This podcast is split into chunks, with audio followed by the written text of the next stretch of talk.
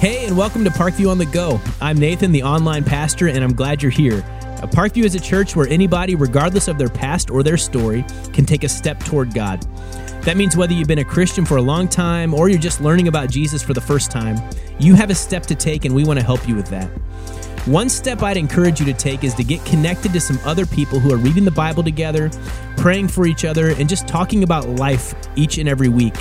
At Parkview, we call those groups, well, we call them small groups because we're really creative with our names for things. And the cool thing is that we have small groups meeting online throughout the week with people who live and work all over the globe. So what I'm saying is, you don't have an excuse not to try out a small group. To find out more info about how to join a group, go to parkview church dot com slash groups.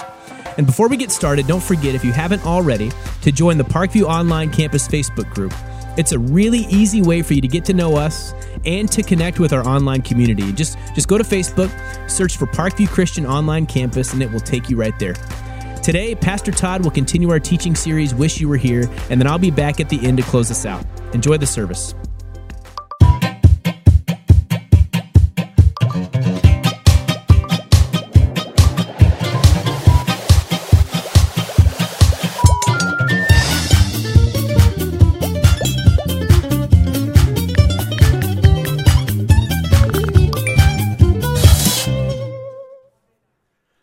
Hey, how we doing?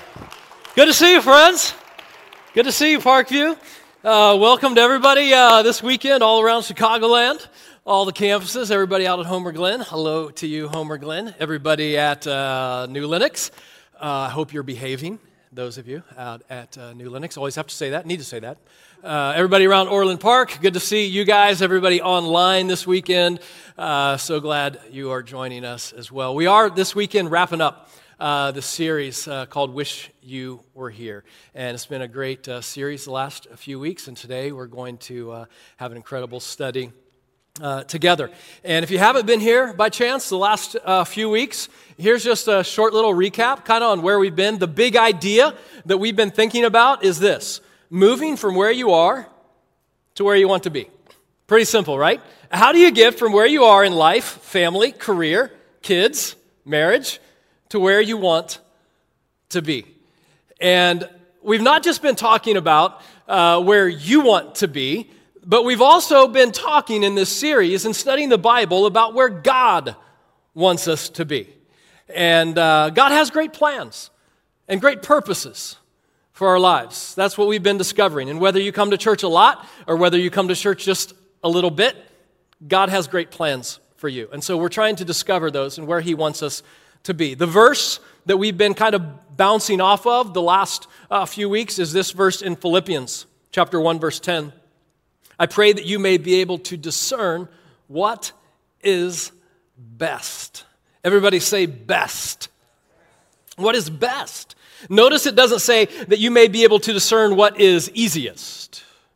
Uh, a lot of times that's what we want to do and default to, or not what is quickest. It doesn't say that you would be able to discern, you know, what makes the most sense. This will make the most sense, and then you'll just do this, because a lot of times what makes the most sense isn't always the best. Amen? And so we, we want to see what's the best for our lives, for our kids, for our career, for our families. And my guess is this, that a lot of us have, a lot of us have been told what we need to do in order to get from where we are to where we really want to be. Whether that's financially, whether that's with your friendships, whether that's, you know, the way you parent, maybe some of your habits, maybe some of your uh, addictions, your health, whatever it is, somebody in your life has probably said something to you like, hey, hey, honey, honey, honey, honey, honey, husband, wife, friend, son, daughter, grandparent.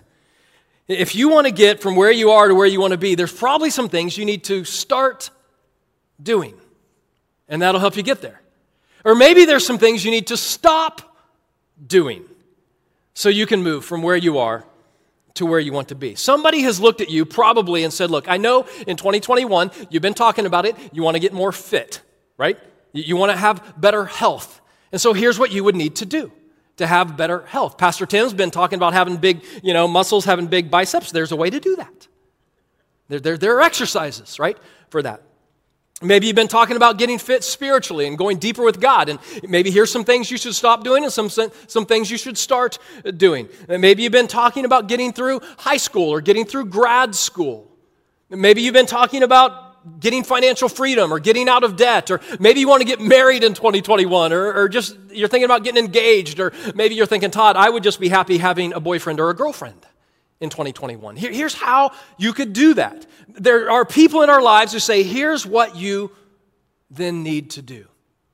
And that's great, right? That's great. But here's the deal. A lot of times, for you and for me, we don't like to be told what to do, right? That's, and what we do is when these people give us this good advice, we look at them and we say, thank you. Hey, hey, hey, thank you so much. That is so kind of you. Thank you so much for that advice. And then we immediately turn around and continue to seek the advice that aligns with the advice we're seeking, right? And a lot of times we'll even do this. We'll go to God and we'll pray. We'll say, God, I don't know why you're being so slow on this. Would you just please, please, please show me what to do to get to where I need to be? And I think a lot of times God looks down at us in our lives and says, guess what? I've been telling you. I've been telling you through your friends, through your parents, through your coworkers, through your boss, through your barista. Basically, everyone is telling you and giving you the advice, but guess what? You're not listening. You're not listening, so you're probably not going to end up where you want to end up. And a lot of times that's what happens in our lives. How do we get to where we want to be and where God wants us to be? That's what we want to study today. So if you have a Bible, I'm going to ask you to open up to First Kings chapter twelve. If you have a smartphone or you have a tablet, whatever it is, Old Testament of the Bible, First Kings chapter twelve, that's where we're going to be all, all during our study today. We're just going to step through some of the verses in First Kings chapter twelve. We're just going to do a straight up Bible study for the next fifteen or so minutes, twenty minutes, and then I'm going to have two big life applications for us at the end of stepping through First Kings chapter twelve, okay? So that's where we're headed. Now, while you're finding First Kings chapter twelve, because it's not someplace we usually are, we're also going to have it up on the screen as well if you, if you don't uh, have anything to look it up on uh, today. Uh, just, a, just a quick overview of where we are in the Bible. When God established the nation of Israel, who we're going to be studying some, he established them as a theocracy, meaning that God would be their king up in heaven, right? He'd, he'd be their king, he'd be their God, but he would give them these laws to live by that then would be established by judges. So maybe that sounds a little bit familiar. That's kind of several thousand years later, we're thinking that sounds pretty good. We have laws that are upheld by judges. That sounds like a good idea. That was actually God's idea. I'll be your God, I'll be your king, but I'm going to give you these laws, and they're going to be carried out and applied by all of these judges. And so that's the way he set up Israel as a theocracy. But then what happened is the people of Israel, even though had this great, incredible, noble, perfect, just God, they started looking around at all the other people, and they started to say to themselves out loud, they have a, they have a king. We want a king. I mean, we, we have a king in heaven, but we want like someone with flesh on. We, we want a king like they have a king. Can we please have a king? Everyone else has one. They have an iPhone. I want an iPhone, right? That kind of thing. And, and so they kind of just keep begging, begging God. And so God says, okay, and he gives them an earthly flesh and blood king. And here's what it looks like. They have Saul as the very first king of these Israelite people. For about forty years. After him is David. We've studied a lot about David the last few years. You probably know something about David and his life for about forty years. After him, his son Solomon comes as the king, the earthly king for God's people for like the next forty years or so. And then after Solomon, you have Rehoboam. Rehoboam is Solomon's son. And the study that we're going to do today for the next little bit takes place right here, in the transition period between Solomon and Rehoboam. That, that's where our study today takes place, the power exchange between those two people. Now, to make sure we're all on the same page here, I want everybody to say Rehoboam. On the count of three, say Rehoboam with me. One, two, three. Rehoboam. And Ray, like rain, like he's going to be the king, Rehoboam. And the reason I want you to know that is because there's another Boam in the same story, okay? And it can be a little confusing. I probably will mix them up, okay? Just telling you. There's another Boam. His name's Jeroboam. Jeroboam is another guy in this story we're going to study. Jeroboam isn't really related to anybody in the story that I can tell, but he's a really, really gifted leader. And what happens is, is he rises through the ranks with Solomon. He puts Jeroboam basically in charge of all of his workforce and all of his construction. If you know much about Solomon, he was constantly into construction, constructing things. He built temples. He built palaces. Solomon built entire cities that you can still visit in, to this day. I mean, it's, it's unbelievable the things that Solomon did. And history tells us that he had about one hundred fifty thousand people working for him. And Jeroboam was over basically all of these people, okay? That's Jeroboam. And what happens in the story is everything's going along just fine. Things are getting constructed.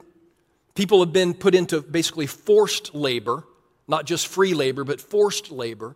Jeroboam is taking care of all of these people. And then one day, this rumor starts circulating that Jeroboam, not Rehoboam, Solomon's son, Jeroboam wants to be king, which is not a good rumor.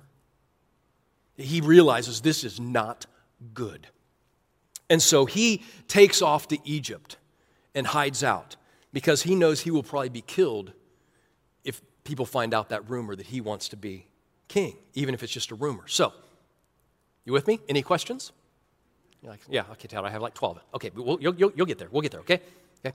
With that backdrop, that's where we're going to jump into the story, okay? Solomon has died. His son Rehoboam is going to be the next king. And we're going to learn some important things from his life. First Kings chapter twelve, verse one. In your Bible, smartphone, we'll put it up here on the screen as well. Rehoboam went to Shechem, for all Israel had gone there to make him king. So pause right there and realize the setting for this story. It's basically the inauguration of Rehoboam. Very similar to what we have been experiencing this last week in our lives, an inauguration. And just like in our world, the last few weeks, we're going to see in this story, emotions are high. There's a new leader, a new king coming in. There's an inauguration, and, and, and people are a little bit tense and on edge. Everybody goes to Shechem because that's the old capital area. It's a very sacred place. And the assumption is, again, that Rehoboam is going to be their new leader. Verse two.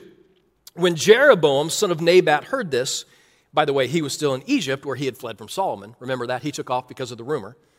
He returned to Egypt. So Jeroboam was like, hey, I, could, I can probably go back. I mean, ding dong, the wicked king is dead. Solomon's gone. I'm going to go back because he's. we're going to have an inauguration. I definitely don't want to miss this moment. So he comes back. Okay? When Jerob, uh, so he comes back. Verse three. So they sent for Jeroboam.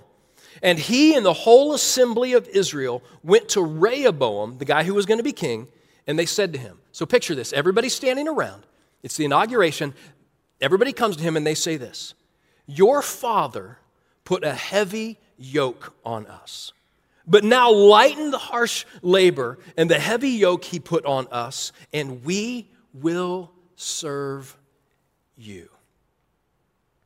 In other words, all the people say, listen, listen, listen. Rehoboam, we're good with you becoming our leader. We're good with you becoming king. Sounds good to us. Here's the thing. Here's the thing. Here's just our one request. Don't rule us like your dad did. Don't rule us like your dad did. He drove us into the ground. We were constantly building things. He kept raising the taxes. All of all kinds of us were moved from free labor to forced labor. During this time, all the cities he was building. By the way, here's something about Solomon that's kind of interesting. We're studying in First Kings chapter twelve. If you just go over to First Kings chapter eleven, one chapter back, it starts talking about Solomon and his life and all of his wives. Solomon had lots of wives, okay? And when I say lots, like hundreds, hundreds of wives. And when you have hundreds of wives, they can't all live in the same home, right? Makes sense? And so what Solomon was doing, part of this construction, is he was not only building separate homes for all of his wives, but he would build his wives cities, a whole city for a wife that they could kind of rule over and that sort of thing. So that's what's going on. And there's all kinds of tension in this. And so the people say, hey, look, Rehoboam, just don't rule us like your dad did, and we will serve you. All twelve tribes will serve you willingly. And then what happens is Rehoboam makes two really good decisions. Verse five, Rehoboam answered, go away for three days and then come back to me. So the people went away. So the first good decision he makes is, hey, I need to get some time to think. Go away from me for a few days. Parkview, if you have a big decision to make in twenty twenty-one, it's always a good idea to get some space, to take some time. It's amazing what one night or two nights rest can do to your perspective when you're trying to make a big decision in your life. So that's the first good decision. He says, get away for a little bit. I need some time to think. The second good decision he makes is he says, I need to get some advice. I need to get away and I need to get some advice. Verse six, then King Rehoboam consulted the elders who had served with his father Solomon during his lifetime. How would you advise me to answer these people? He asked. So he basically goes to these people who had served with his dad in the previous administration, back when his dad had lost his way, had lost track of the heart of the people. These were wise advisors who knew what was going on. And he basically says, okay, what should I do? What should I do? Verse seven, they replied, if today you will be a servant to these people and serve them and give them a favorable answer, they will always be your servants.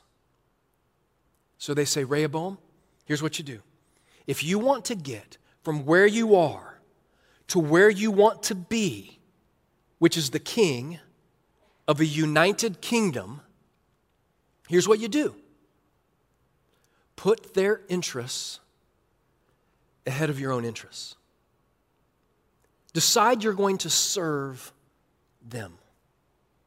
You're going to be honest with them. You're going to be fair with them. And if you do that, they will serve you. You will be the king of a united kingdom. And what every leader wants is that smooth transition of power, right? You'll have it. For many of you who know the story, you know, though, what happens. You know what Rehoboam does. This is where things kind of go off the rails. Take a look at this in verse eight. But Rehoboam rejected the advice the elders gave him. He rejected the advice. This is exactly what he needed to hear, but it's not what he wanted to do. You ever been there? I know that's what I need to hear. That, that's probably true. That's probably really good advice, but I'm not doing it. I'm, I'm going to do what I want to do. That, that's what he does. He, he's like, listen, listen, listen, kings don't take advice. Kings give advice. That's, that's what kings do. And they, they do what they want to do. I love how Pastor Andy Stanley says this. We'll put this up on the screen. Andy Stanley says, we usually end up where we don't want to be when we do exactly what we want to do. Isn't that powerful? We usually end up where we don't want to be when we do exactly just what we want to do. And for so many of us, myself included, as I meditate on this section of Scripture and this teaching, I think this is the reason a lot of times we get so much debt in our lives, because we just we just buy what we want to buy and say, I'm just, I'm just going to buy it. And so we end up having a lot of debt in our lives. It's, it's the reason a lot of times our marriages get out of whack, is because we just say what we want to say. It's the reason a lot of times our relationships and our friendships crash and burn, because we just say what we want to say. And the truth is, a lot of times, this, this isn't always. I know that there are certain circumstances where this isn't the case, but a lot of times, this is why our health and our fitness get all messed up, because we say, listen, I'm going to eat what I want to eat. And if I don't want to exercise, I'm not going to exercise. And I usually don't want to exercise. And I usually eat what I'm going to eat. And, and so, and so we kind of get in a place where we don't want to be. This is what happens with Rehoboam. It happens with us in our life. It happens with Rehoboam. He rejects the advice that these elders give him. And then he does something. I don't know if you've done this before, but I have definitely done this Too many times in my life. Look at what he does. Verse eight again. But Rehoboam had rejected the advice the elders gave him. And then look what happened. He consulted the young men who had grown up with him and were serving him. I, I know what those guys say. I know what those guys say. But what, what, what, what, do you, what, do you, what do you guys think? What do you guys think? You're with me, right? We're, we're in this together, right? These are the people who were getting a paycheck. Okay? Well, listen, Parkview, when you only hear from people who are getting a paycheck, you are going to hear exactly what you want to hear. It's just the way it goes. I love the way Pastor Andy Stanley talks about this when he's, when he's talking about this section of Scripture. He, he says a while back at his church, he was talking with a guy who was getting ready to be the C E O of a company that he had been at for quite a while. He'd been working at for years. And, and that week when he was getting ready to become C E O, the current C E O pulled him aside.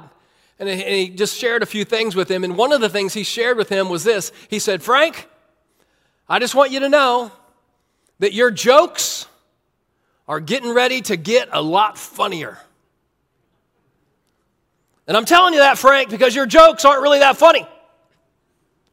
But as you become C E O of this company, as you start telling these jokes, everybody who gets a paycheck from you is going to start laughing at your jokes.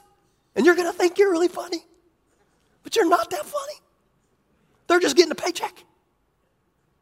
This is what's going on with Rehoboam. They're all getting a paycheck. They're no smarter than he is. They're no older than he is. They haven't been ahead. They haven't been a part of a united kingdom in that. But here's what he does in verse nine. Check this out in verse nine. He asked them, hey, hey, what's your advice? How should we answer these people who say to me, lighten the yoke your father put on us. Check this out. Check this out. Look at this, Parkview. How, how, how should we? Isn't that sneaky? We're in this together, fellas. We're, gonna, we're all going to rule. You're, you're like part of my cabinet. We're going to be like co-kings. How, how, how should we do this? Here's what they say. Verse ten. The young men who had grown up with him replied, these people have said to you, your father put a heavy yoke on us, but make our yoke lighter. Now tell them. Here's what you tell them.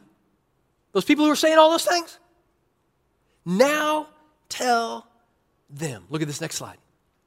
My little finger is thicker than my father's waist. Mm. You ever use that one? My little finger is thicker than my father's waist. My father laid a heavy yoke. I will make it even heavier. My father scourged you with whips. I will scourge you with scorpions. In translation, basically what he's happening here is Solomon, his father, was a really big guy. He, he was heavy. He was a little bit overweight. But here's what we know from history. Being big, being overweight in, in ancient times was actually a sign of power. It was a sign of strength. You were rich. You had enough food to eat, so you were big. You were thick. Those of you who have been on mission trips with Parkview to different parts of the world, maybe you have experienced food scarcity, people who don't have enough food to eat. I want you to know in ancient, ancient times, people all the time didn't have enough to eat. That was a common thing for people around then. And so what's going on here is that, that he's saying, look, my father, He, he's, he's big, but that's because he's powerful. And he's, he's, he's got all that he needs. He's wealthy. And so the younger friend's advice to Rehoboam is this. Hey, tell him this. Say to them, you remember how fat my dad was? You remember how big he was? My little finger is bigger than my whole dad. You think he was heavy?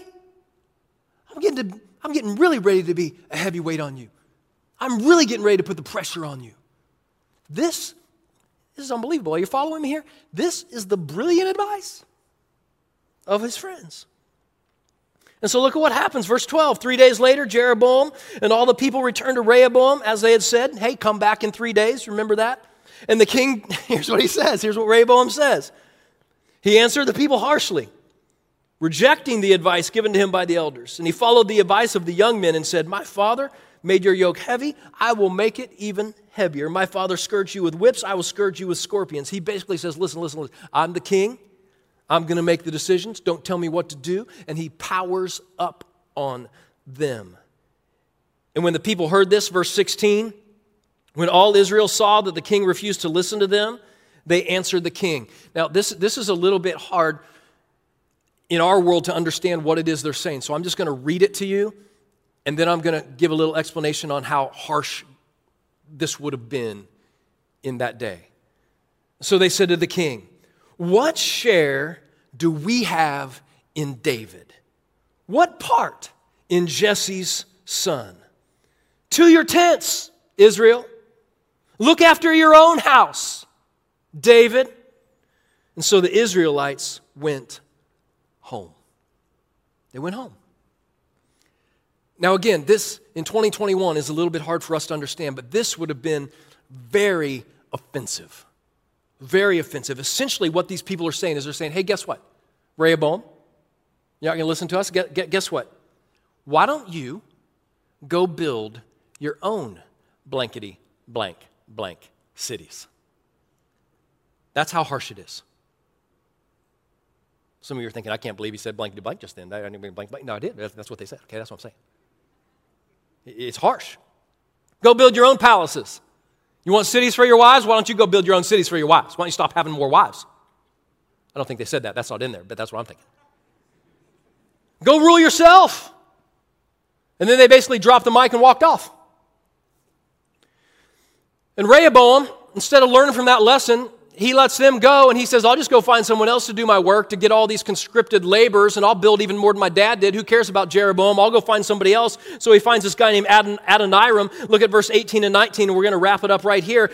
King Rehoboam sent out Adoniram, who was in charge of forced labor. So now this guy's in charge of forced labor, not Rehoboam, but all of Israel stoned him to death.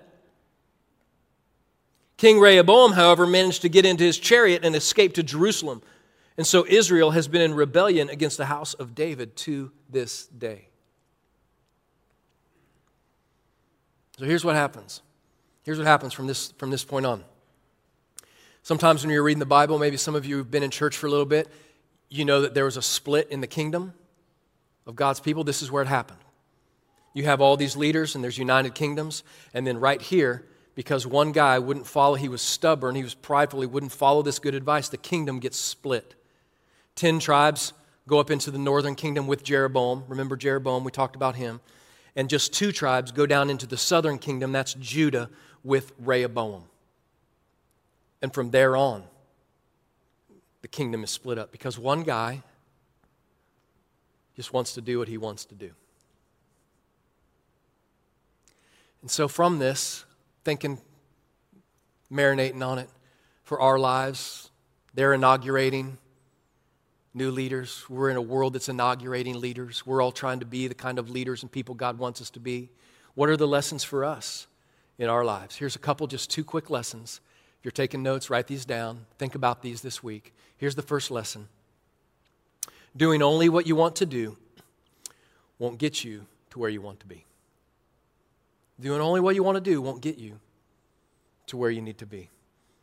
If you're not where you want to be financially, if you're not where you want to be relationally, if you're not where you think you should be in terms of how you view yourself professionally or physically, if you're not where you really want to be, my guess is this. This is going to be really deep, really, really, really deep, okay? There's probably some things you need to stop doing. And some things you need to start doing. Deep, right? You're like, man, let me write that down. That was brilliant. No, it's just some things we need to stop, some things we need to start. Maybe as we enter into this new year, you need to make a stop doing list and a start doing list. The way we've been talking about this around my house for the last few weeks around Christmas time and the new year is we've been talking to my family of, in twenty twenty-one, what things do I need to say hello to and what things do I need to say goodbye to? As the new year comes, you can talk about this with yourself, with your kids, with your grandkids. It doesn't matter how old or young you are. As the new year comes, what are some things I need to say hello to? What are some things I need to say goodbye to? As the new year comes. And, and these things are always so easy to see in other people in our family, right? I can see exactly what you need to do, okay? But they're so difficult to see in our own lives. What we need to start, what we need to stop, what we need to say hello to and goodbye to.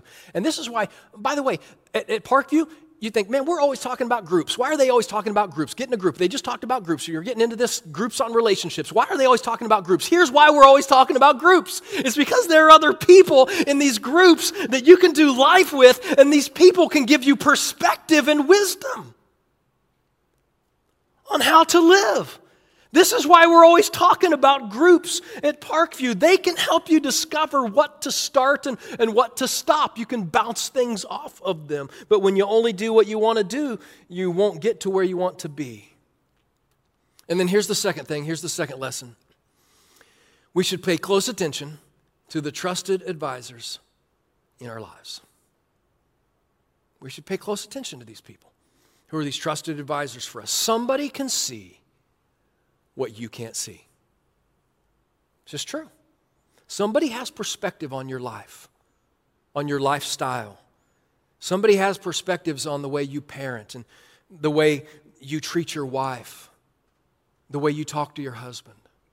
Somebody has perspective on how you lead your company and how you interact with your employees. Somebody can see the things that you can't see. And typically, typically, this isn't always, but often, typically this person isn't getting a paycheck from you, and they're a little bit older than you.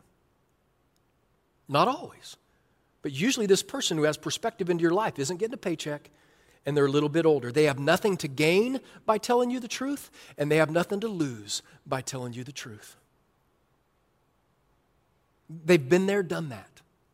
They're just a little further out in front of you. And listen, listen, listen. When you find Parkview, when you find that type of person in your life, you need, I need to pre-decide to listen to them. Pastor Tim talked about this some last weekend, pre-deciding, the importance of deciding in advance what we're going to do. You need to pre-decide to listen to these people and not resist. And when you find this kind of person in your life, here's what you ask them. I'm going to make this just as clear as I can.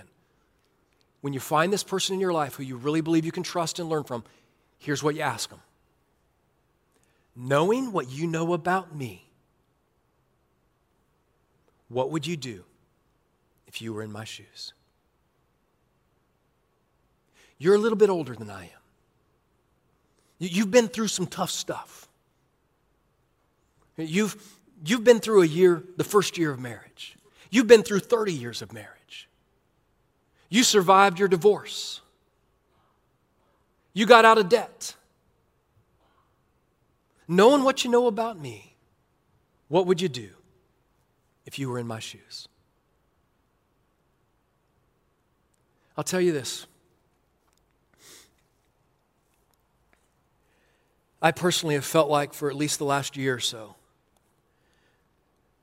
that I've been wrestling with a lot of these things that we're talking about in First Kings today. I've felt for at least a year or more that I have a void in my life of people, a person who would just speak truth to me. Somebody who's not getting a paycheck, somebody who's not serving me, somebody who's a little bit older than me. And so over the last five or six weeks, between Thanksgiving, Christmas, I've just started kind of making a little list of people that I could reach out to and see if they would walk alongside me and help carry some of the weight that I'm carrying. And I made a short list of just three or four people. I didn't even know them all that well. And then just about three weeks ago, I sent, I crafted a text and I sent it to one of these guys. And I was nervous. I was so nervous. It was like I was asking a girl out. I was like, yeah. And I was kind of like, would, would, could you be this person for me? I need somebody to come alongside me and somebody to bounce stuff off of. And you've kind of been there. And, and, and it wasn't sixty minutes later, I got a text back and said, man, I'd, I'd love to figure that out. I'd love to do that with you. I'd love to be that for you. And just five or six days ago, we met up, took some chairs, spent three hours together, six feet apart, three hours together, and poured such wisdom into my life. I feel different. I feel better because of it. And here's what I believe. There are probably many of you who have somebody's name in your head or in your heart that you know you could reach out to. They're not getting a paycheck from you, nothing to gain or lose by telling you the truth. They're probably, not always, but they're probably a little bit older than you. And you could reach out to them. And you could just say, hey, knowing what you know about me, what would you do? And then you pre-decide to listen to their counsel and wisdom this year. That verse that we started with, I pray that you may be able to discern what is best. That's what we want to do. That's what this study right now has been about, putting things into place so that we can truly discern and live out what is best. Amen? Let's pray together. God, thanks so much for your goodness to us. Thank you so much, God, for your word that speaks just so clearly. There's so many examples, God, of the way people have lived that are so similar to how we have lived and want to live. And God, the wisdom we can glean from their lives is incredible. And so we thank you for your word, the Bible, that always speaks so clearly and directly into our lives. God, I pray that you would give these folks around all of our campuses this weekend. I pray that you could give them the resolve and the guts and the determination to discern what is best, to pre-decide to live in that counsel. God, we love you. We love your goodness and your plans and your purposes for our lives. It's in Jesus' name we pray.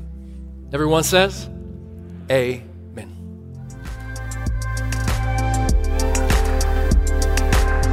Listen, you may be tuning in for the first time in a long time, and you may have decided for the first time in a long time to take a step toward God.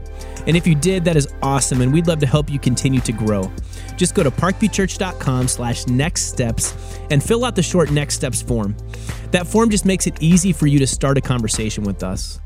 And one last thing before we sign off, we believe that living generously really is the best way to live. We don't give out of obligation or to earn some sort of heavenly crown. We give as an expression of gratitude for what God has given to us. And so if you already give to the mission of Parkview, thank you. But if you're ready to take that step and cheerfully give back to God a little bit of what he's given to you, go to parkviewchurch.com slash give to set up a recurring gift. Thanks again for being here today. May the Lord bless you and keep you.